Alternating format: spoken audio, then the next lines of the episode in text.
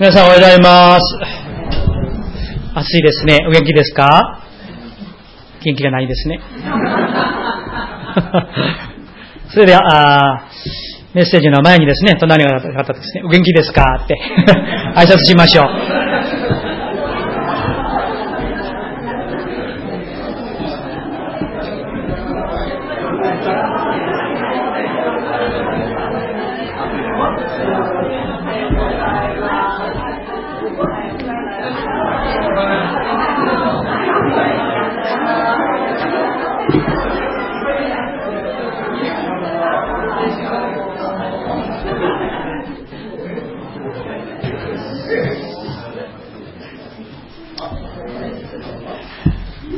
ありがとうございます。一言お祈りいたします。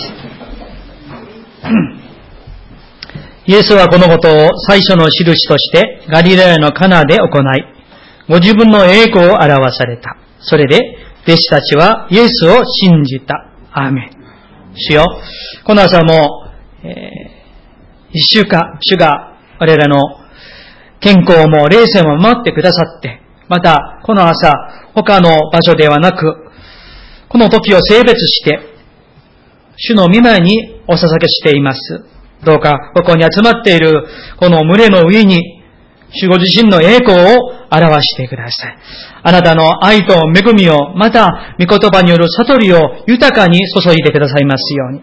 そして、あなたこそ、誠の主であること、全知全能の神であることを知り、信じて、信頼して、歩むことができますように、我ら一人一人を、主よ、信仰を成長し、強めて、憐れんでくださいますようにお願いをいたします。主よ、今の時、神様ご自身が私たちに語ってくださいます。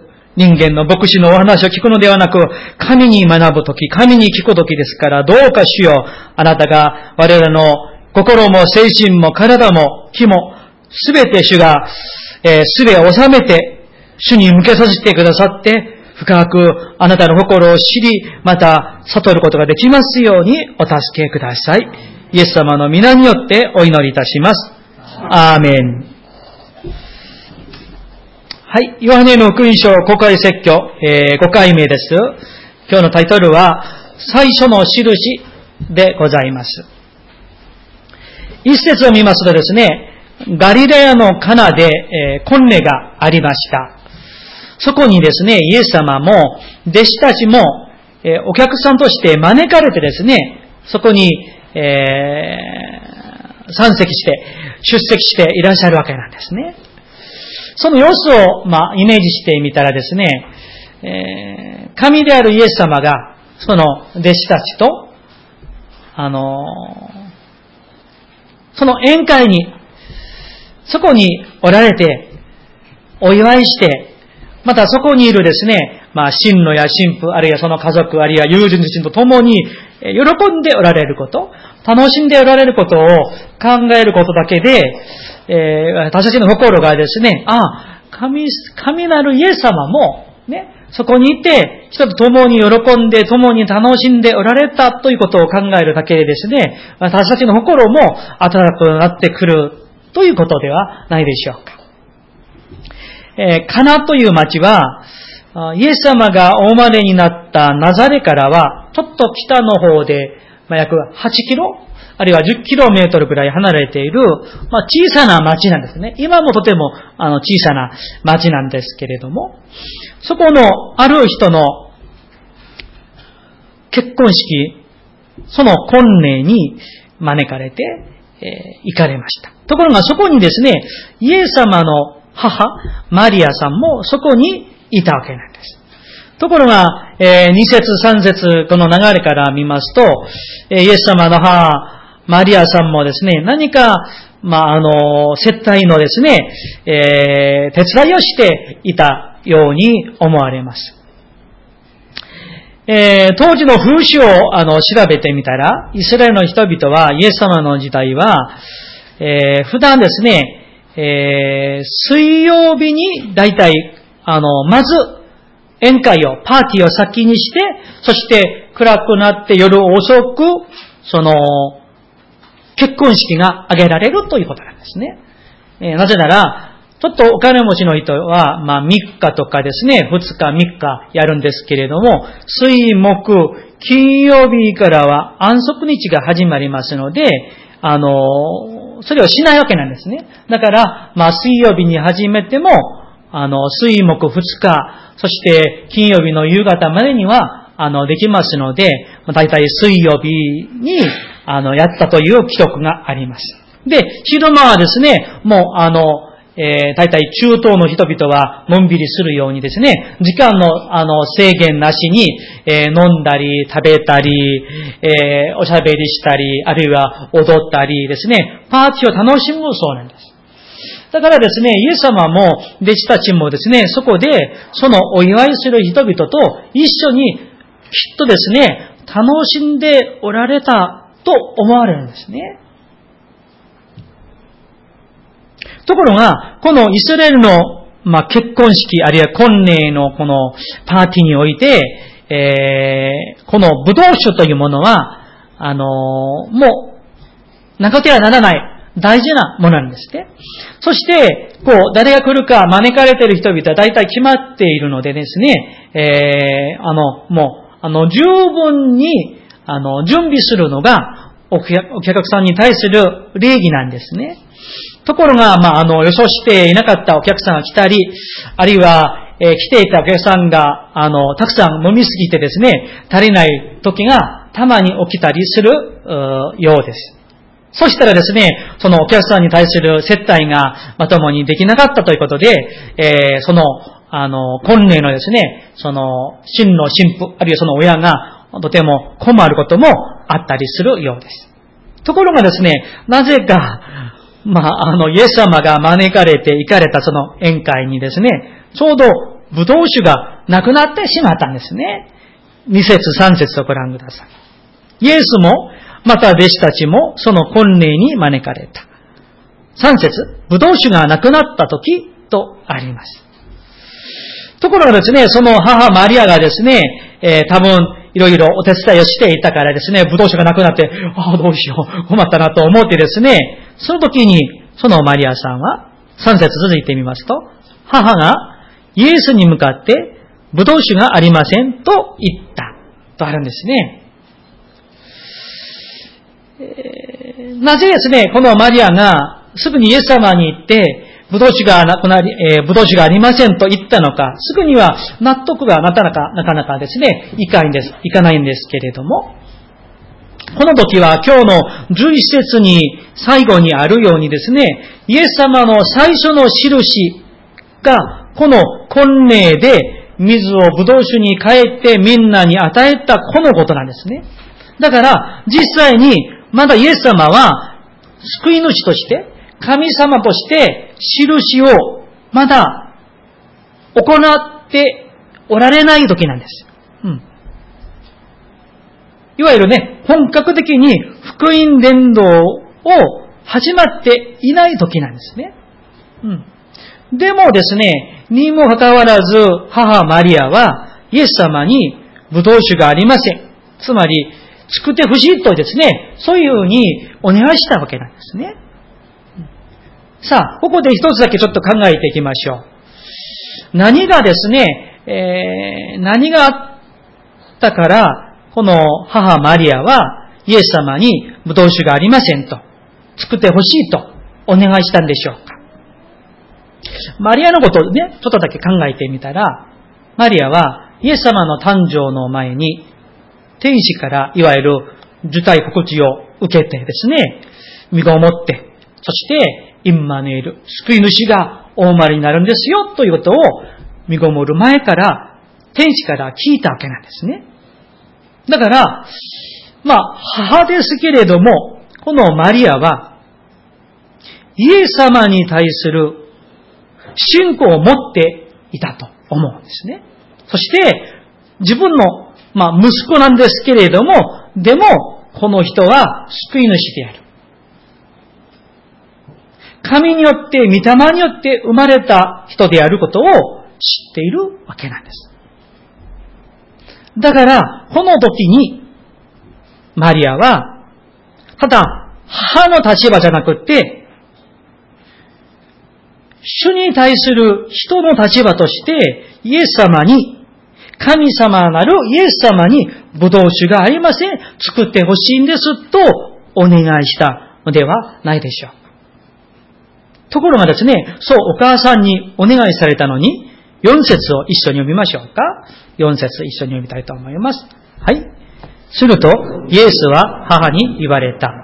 あなたは私と何の関係があるのでしょう？女の方。私の時はまだ来ていません。はい。まあ、素直にですね、はい、そうですか、そしたら作りましょうかと 言ったらいいんですけれども、そう答えておられないんです。この4節だけ見たら、どういう意味なのか、ちょっとわからないところがあるんです。うん。いわゆるですね、イエス様は母マリアのお願いを断ったわけなんですよね。うん。しかもそこにですね、あなたは私と何の関係があるのでしょうと言ってです。だって私はあなたの母でしょとですね、言いたくなるかもしれませんね。うん。関係がないと。何の関係があるんですかと言ってるですね。そして、女の方と呼んでいます。そして、その後に大事なイエス様のお言葉。私の時はまだ来ていません。とおっしゃいました。まずここにですね、女の方、この呼び方だけで、イエス様のこの4節のこのお話の意味が分かってくると思うんです。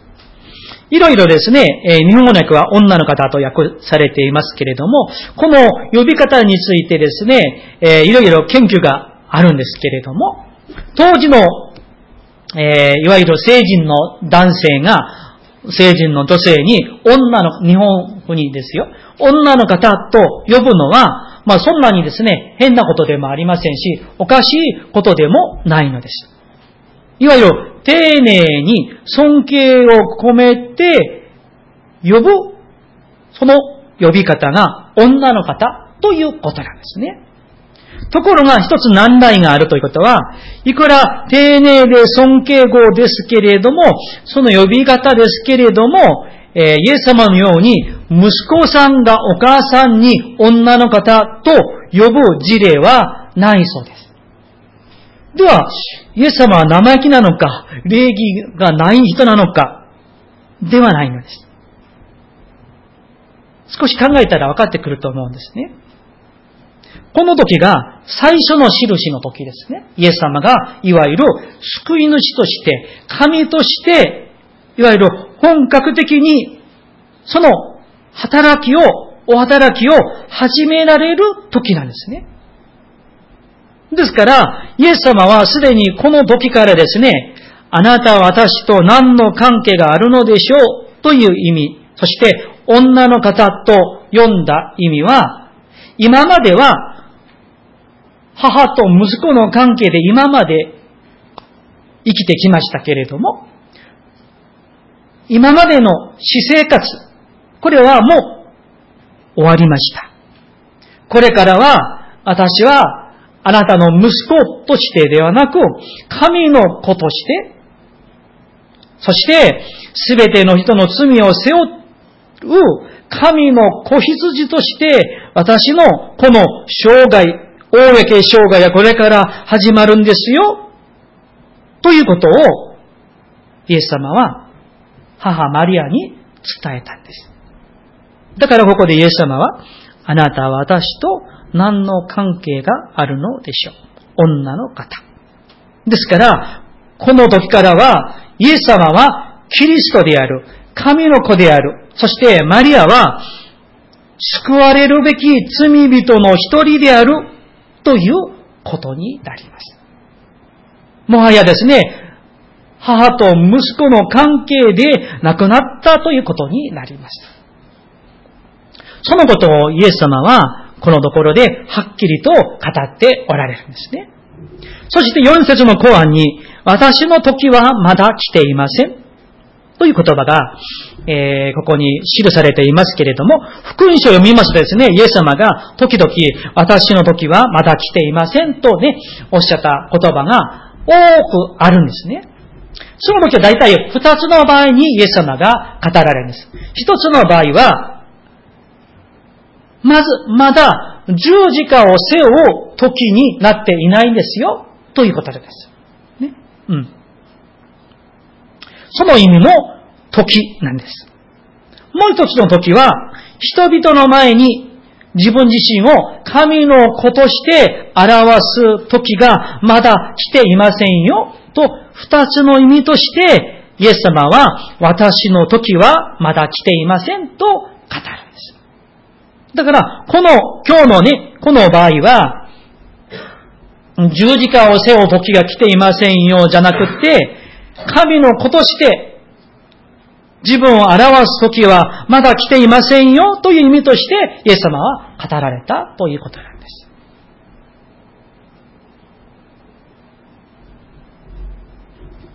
ところが、そういうふうにですね、断れ、断られたわけなんですね。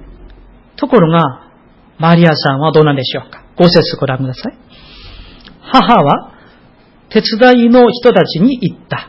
あの方が言われることを何でもしてあげてくださいと。イエス様ですね、時は来ていませんよ。女の方とですね、答えたのに、母マリアは揺れていないんです。ね。イエス様は神の子であること、神であることを、その信頼が、信仰はぶれていない。揺れていない。だから、そのね、あの、しもめたちにですね、あの方が言われる通りに何でもしてあげてくださいね、と。つまり、イエス様はきっと、武道酒を作ってくださるだろうというね、信仰がマリアにはあったんですね。だから、彼らに、しもべたちに言ったわけなんです。そしてその後どうなったんでしょうか？皆さん大体ね、ご存知です。で、イエス様が、その水亀が6つあって、水を満たし出す。しもたちは一緒にですね、一生懸命水を縁までいっぱいにした。ね、80リットルから120リットルですから、結構大きい水がめですね。えー、と、6つも満たした。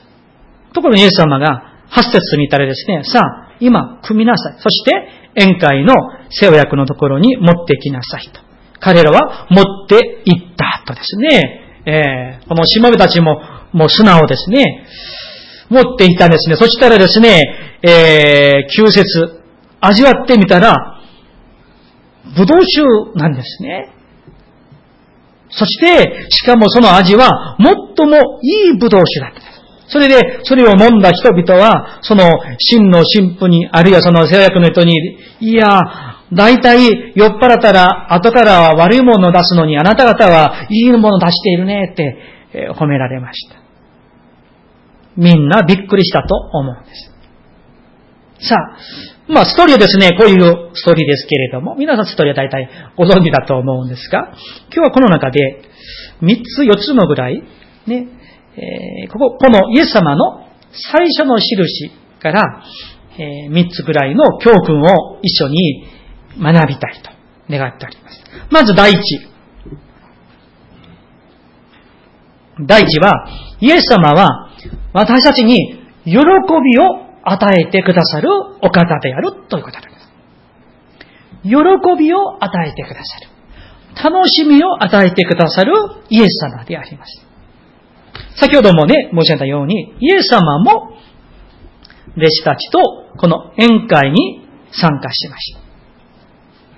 喜ぶ者と楽しむ者と一緒に喜ばれました。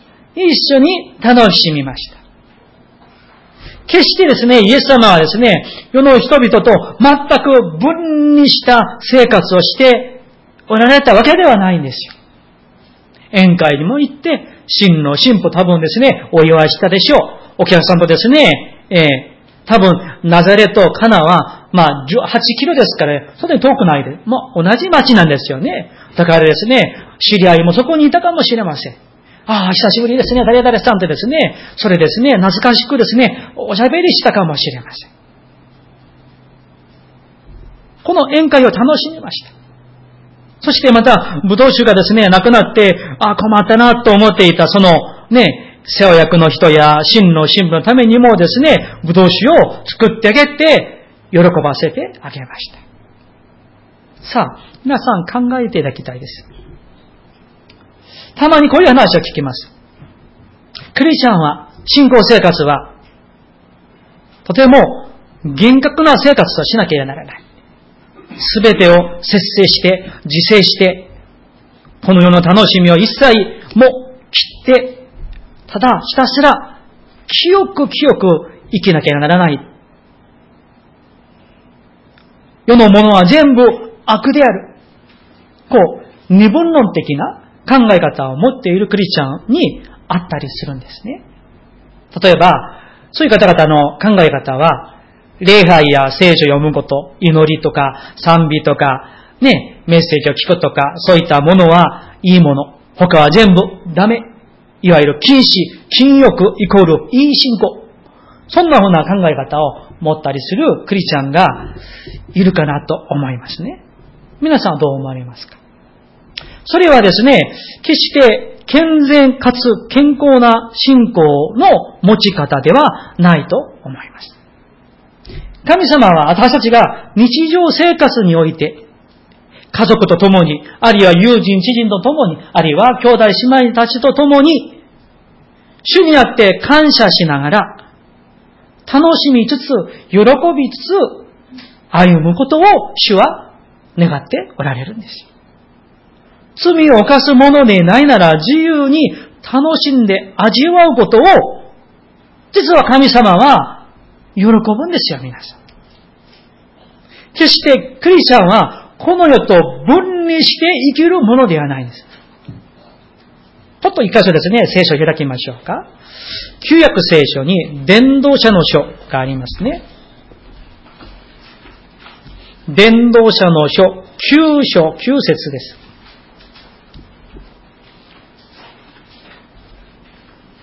1112ページです。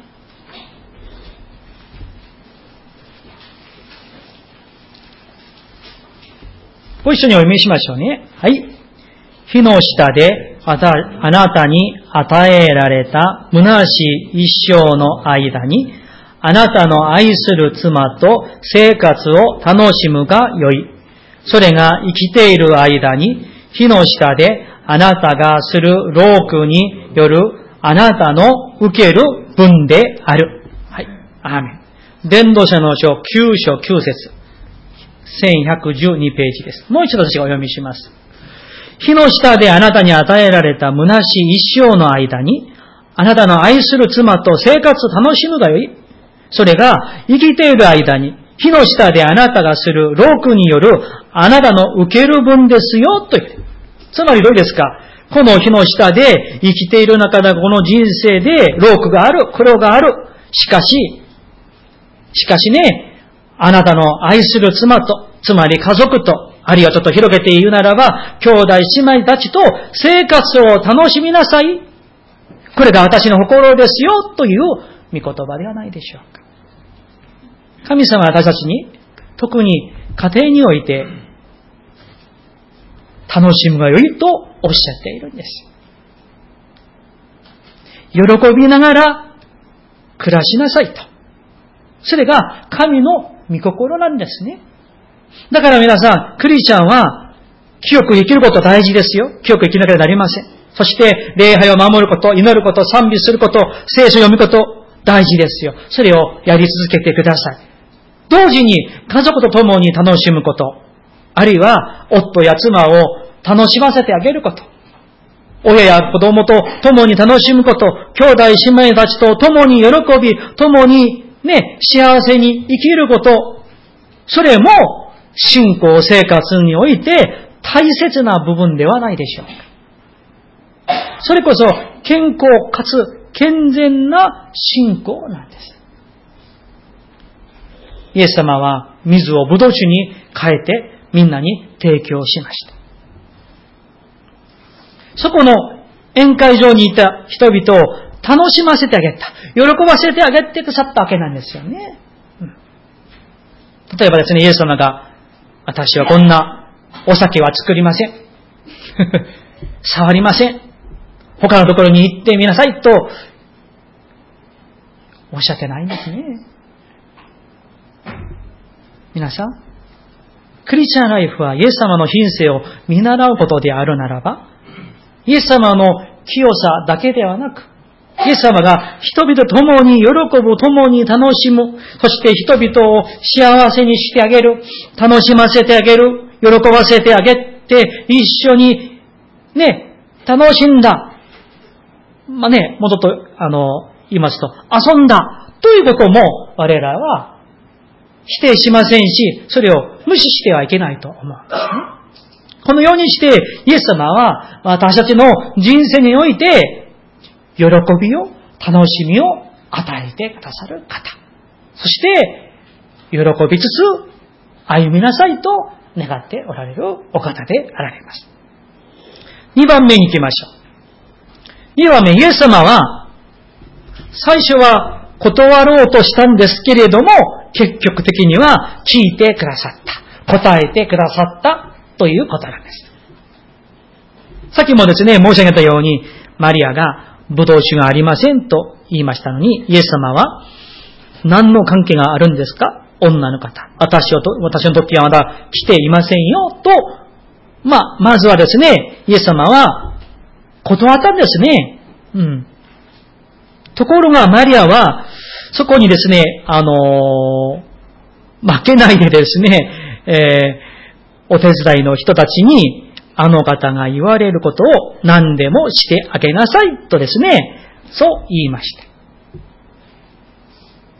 このマリアのこと、イエス様のことから教えられることは、もしも皆さんが何かのお願いがあって、何かの本当に切実なお願いがあって祈っておられるとしましょう。時にはですね、それが本当に早くですね、答えられる場合もあるんですね。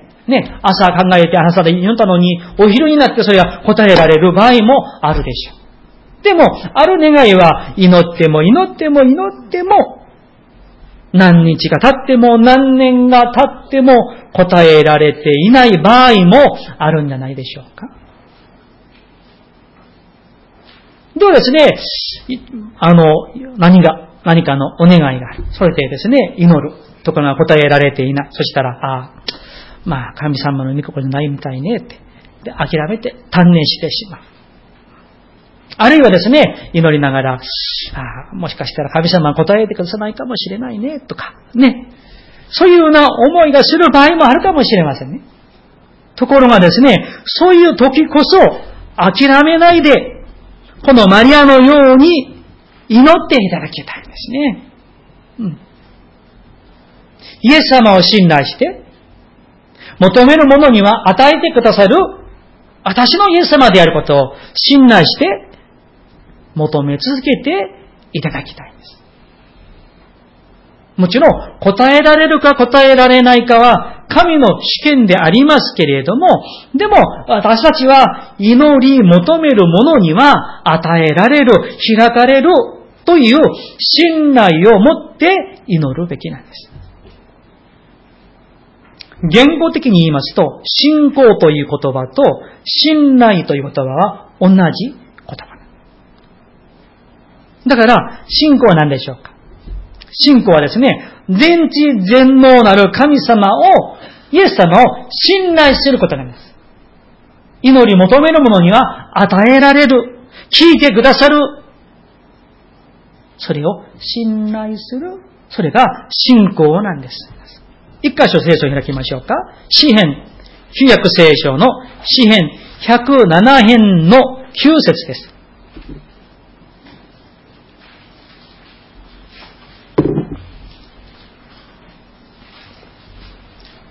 えー、私の聖書では1016ページです。旧約1016ページ、詩編107編の9節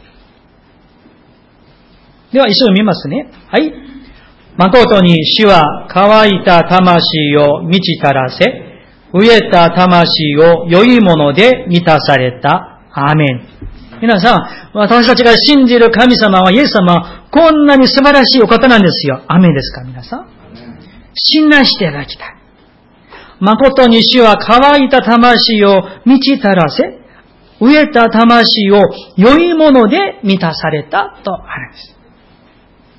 この詩篇の著者は、もう満たされたとありますから、もう満たされた後、この詩篇をね、歌っているわけなんですね。皆さん、我々はもうそうじゃないでしょうか。求めるものには与えられる、植えたものには満ちたらしてくださる神様。葡萄酒がなくなってみんな困っている彼らのために、優しく葡萄酒を作って、しかもですね、あんなですね、でっかい水亀も6つでしょ多分ですね、2日3日もですね、もう飲んでも飲んでも十分余るほどの葡萄酒だった。このようにですね、イエス様が、神様が我らに与えてくださる良いものは余るほど、十分余るほど与えてくださるお方なんです。神様はケチなお方ではない。今日は与えても明日は与えることがなくて困る神様ではない。そして、今日もね、このヨハネの国書に書かれているように、人間の想像を超えるやり方で満たしてくださる神様なんです。誰がですね、ここでですね、あの水、あの、空っぽの水亀に水を入れたら、それがブドウ酒に変わると、誰が想像できたんでしょうか？誰もですね、考えられなかったと思うんですね。うん。そうなんです。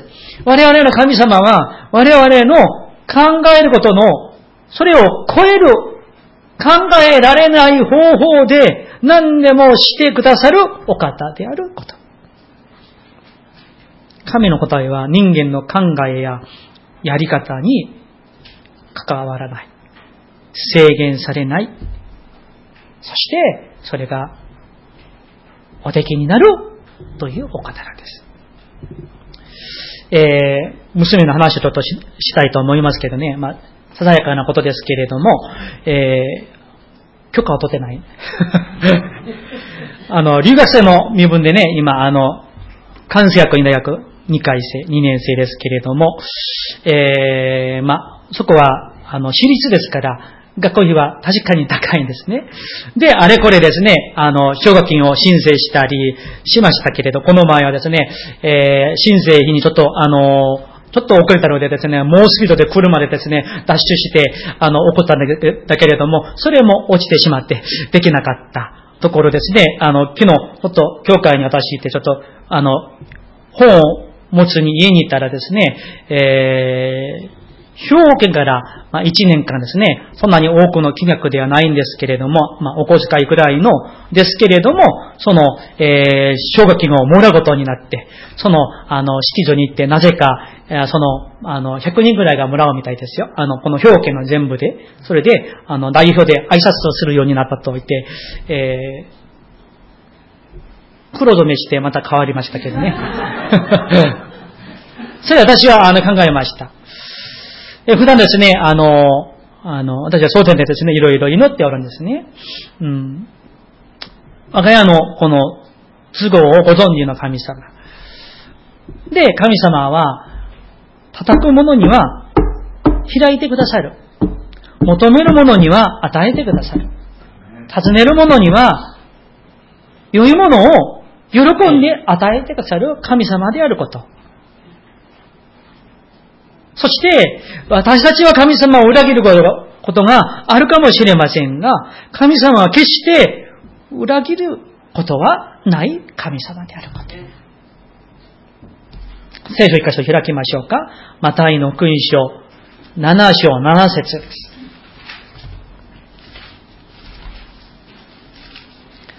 新約聖書のマタイの福音書7章7節と8節を一緒に読みたいと思います。新約聖書の11ページです。7節と8節ご一緒にお読みしたいと思います。はい。求めなさい。そうすれば与えられます。探しなさい。そうすれば見つかります。叩きなさい。そうすれば開かれます。誰であれ、求めるものは受け、探す者は見つけ出し、叩く者には開かれます。アーメン。アーメン。皆さん、本当にそうなんです。マリアさんは、ぶれていなかった。諦めていなかった。求める者には与えられる。探す者には見つけ出す。叩く者には開かれると約束してくださった。その約束された主を信頼することこそ立派な信仰ではないでしょうか。3番目に移りたいと思います。今日のこの最初の印から教えられる3番目の教訓は、イエス様は、私たちの神様は、行けば行くほど、時間が経てば経つほど、もっと良いものをお与えになる方であることなんです。皆さん、信仰を持っていく中で、このような希望と信頼を持って歩むことは、とても大事なんです。今日もですね、最初より後から余裕ぶど酒が出されてみんなびっくりして喜んでいたんですね。そうなんです。イエス様がくださる喜びは、イエス様がくださる良いものは、昨日より今日が、今日より明日がもっといいものなんです。さらに良いものを与えてくださる方、さらに良い恵みを与えてくださる方、さらに大きな愛を注いでくださる方、なんだという希望と信頼を持って信仰生活をしていこうではありませんか。イエス様をは、ね、初めて信じた頃は、恵みと喜びがないわけではありませんが、よくわからなかった。しかし、行けば行くほど、神様と共に過ごすことが本当に喜びに満ちている。イエス様がくださる喜び、イエス様がくださる恵み、それが昨日のより、今日の方が、今日のより、明日の方がもっといいものであること。それが皆さん、神なるイエス様が私たちにくださる喜びであって恵みなんです。もう一箇所聖書を開きたいと思います。詩編103編5節です。詩編103編5節1008ページです。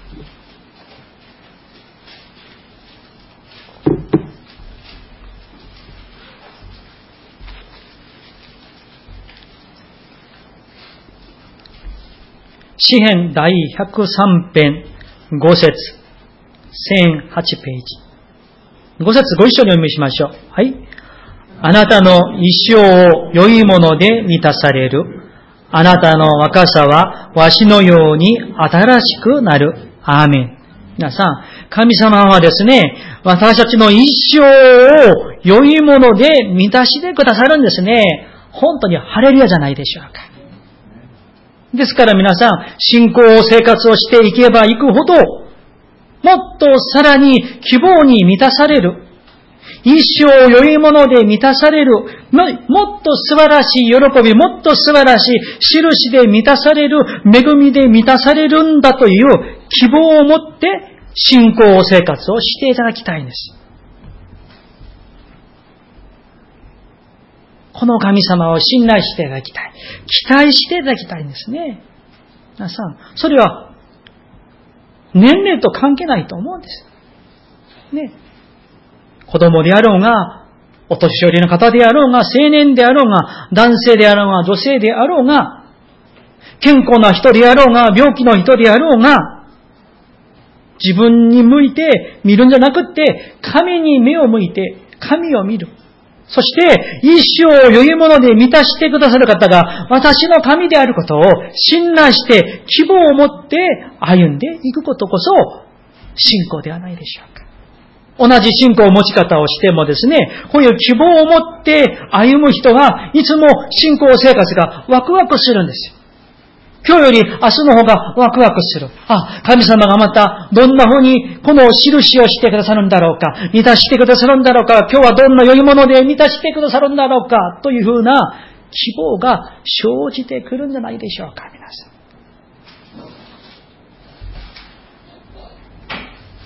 そしてもう一つこれをですね、適用して考えていただきますと、それは、神様が我々にそういうふうにね、良いものを満たしてくださるということは、我々も立派なクリちゃんに変えてくださるということなんですね。10年前より今が、今より10年の後が、昨日より今日がもっと神様我々を良いもので満たしてくださって、愛してくださって、時には責めて、時には取り扱ってくださって、さらにさらに、もっともっと立派なクリスチャンに主が変えてくださるということなんですね。その希望を持っていく人は、時にはがっかりすることはあるかもしれませんが、自分自身に対して期待できるわけなんです。なぜでしょうか？神様が私を変えてくださるから。神様は私を諦めないから。捨てないから。個人にはしないから。希望を持っていくことなんです。そして、そういうクリスチャンは、家族に対しても、兄弟姉妹に対しても、期待する信仰が持てるんです。例えばですね、家族とか兄弟姉妹たちに、その関係において、今はちょっと気に入らない点があるかもしれません。時には足りないところ、時には短所が見えてくるかもしれません。あるいは、ね、夫や妻、子供や、あるいは牧師や信徒をですね、比べるかもしれません。それで、時には、がっかりしたり、悲しんだりするかもしれません。ところが、そこで忘れてはいけないことがあります。神様は一生良いもので満たしてくださる。それは、行けば行くほど、神様は、私も、兄弟も姉妹も、信徒も牧師も、妻も夫も親も子供も、神を信じる者は主は立派なものに作り変えてくださっておられること。それを期待して希望を持って信仰生活をしていこうではありませんか。そして何よりもイエス様の目には自分自身のことだけ考えても本当に日々だらけで短所だらけで罪深い人間ですけれども決してイエス様は捨てられていない。諦められていない。そして、何とかして取り扱って、時には愛して、時には叱って、時には励まして、我らを清くしてくださる。清くしてくださる。作り上げてくださるんですね。うん、その神様が我らの神様である。我らのイエス・キリストであることを信頼して、希望を持って歩んでいこうではありませんか。皆さん、神様は自分自身を含めて、周りの家族、兄弟姉妹たちを行けば行くほど立派なクリスチャンに作り変えてくだ、作り変えてくださることを期待しましょう。そして、家族も、兄弟姉妹たちも本当にですね、一生余裕ものを満たしてくださって、主にあって感謝しつつ、喜びつつ、あるいは楽しみつつ、主のために生きる。そして、主が許してくださったこの人生を、生活を、主にあって、もちろん清く歩みながら、楽しみつつ、喜びつつ、歩んでいこうではありませんか。それこそ、健全であって、健康な信仰生活です。お祈りしましょう。